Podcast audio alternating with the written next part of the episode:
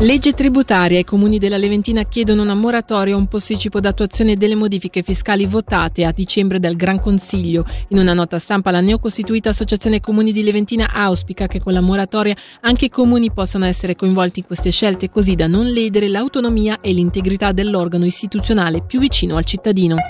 Preventivo cantonale 2024, l'Associazione Cliniche Private Ticinesi ritiene i ritardi accumulati preoccupanti e sollecita il Parlamento ad accelerare i tempi. Senza il contributo del cantone, infatti, le cliniche non hanno ancora potuto sottoscrivere il contratto che regola il pagamento delle prestazioni per il 2024.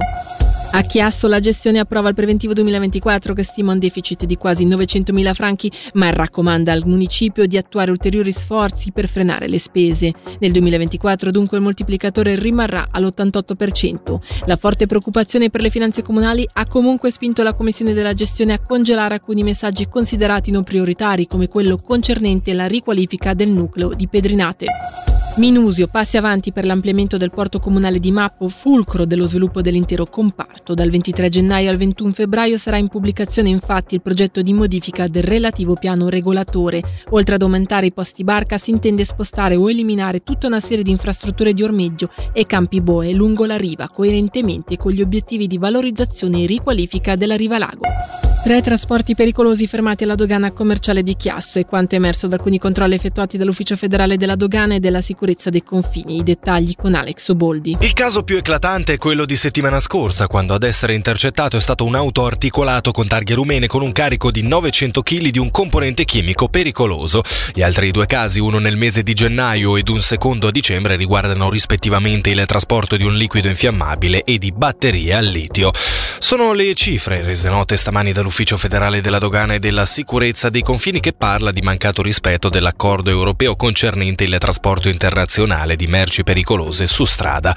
L'ufficio specifica inoltre come in futuro si uniformerà la formazione nelle tre aree di controllo al fine di garantire la sicurezza globale alla frontiera per la popolazione, l'economia e lo Stato.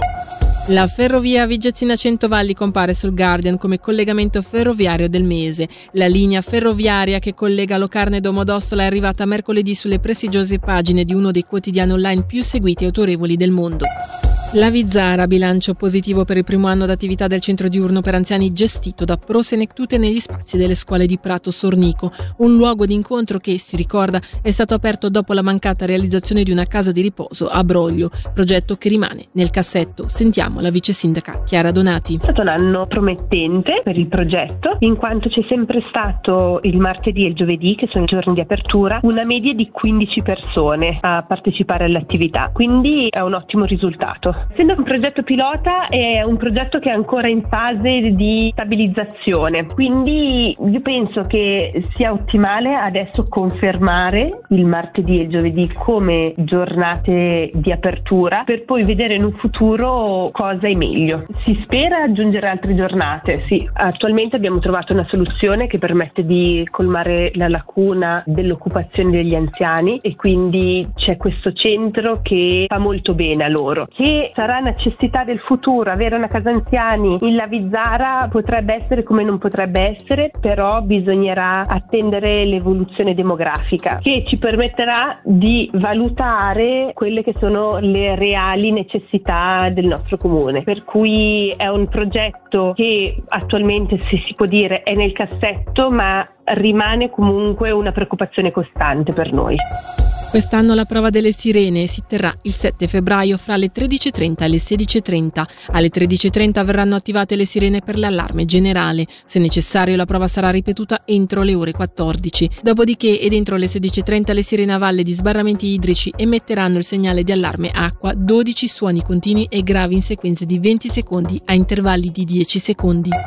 Da mercoledì 31 gennaio a domenica 4 febbraio torna il Carnevale di Roveredo. La Lingera si è presentata questa mattina con alcune novità, come per esempio uno spazio apposito dedicato ai food truck o ancora il pranzo degli anziani che vuole coinvolgere anche coloro che non possono spostarsi. Ci illustra tutto Simone Giudicetti, presidente della Lingera, al microfono di Alessia Bergamaschi. Abbiamo sicuramente delle novità, il villaggio è appena un po' più grande, abbiamo dedicato un'area a tutti i food truck, senz'altro durante il pranzo degli anziani quest'anno andiamo a portare da mangiare anche non solo agli anziani che vengono presso il capannone, ma anche andiamo nella casa anziani immacolata. La, lo spirito leggero è sempre stato quello di dare un momento di svago a tutte le fasce d'età. Per quanto riguarda il biglietto d'entrata, verrà aumentato o resterà stabile rispetto a quello che era l'anno scorso? Quest'anno manteniamo prezzi ancora, però abbiamo una novità. Chi acquista il biglietto in anticipo fino alla fine di settimana prossima ci sono degli sconti su www.lingera.ch, altrimenti prezzo pieno è 30 franchi per le serate eh, di venerdì e sabato e 15 franchi il giovedì. Ci sono particolari iniziative per limitare possibili disagi? Quest'anno la Lingera ha una novità, abbiamo posato una videosorveglianza in tutto il villaggio in quanto ci è stata chiesta dalle autorità e dalla ditta che ci gestisce la sicurezza. Questa videosorveglianza dovrebbe permettere di intervenire tempestivamente dove ci sono problemi. Per quanto riguarda i trasporti, insomma, andare con l'auto spesso non è, non è consigliabile, non si vuole neanche farlo, ci sono delle alternative. Organizziamo dei bus navetta da Castione passando per i paesi fino a Roveredo e ritorno fino a Bellinzona al mattino via Castione.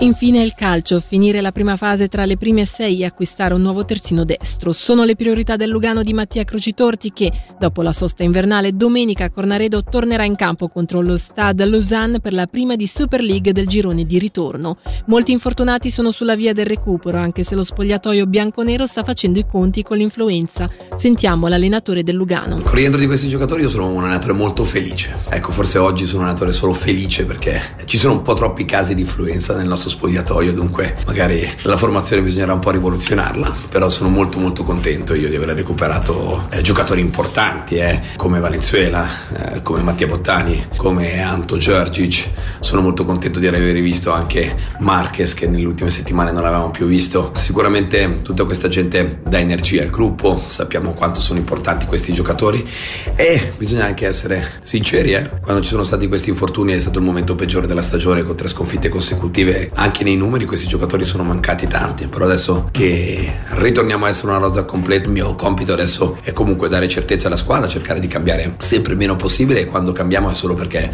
vogliamo mettere in difficoltà gli avversari. Per oggi dalla redazione è tutto, l'informazione su Radio Ticino tornerà domani mattina a partire dalle 9. Da Nadia Eliscere dalla redazione l'augurio di una buona serata.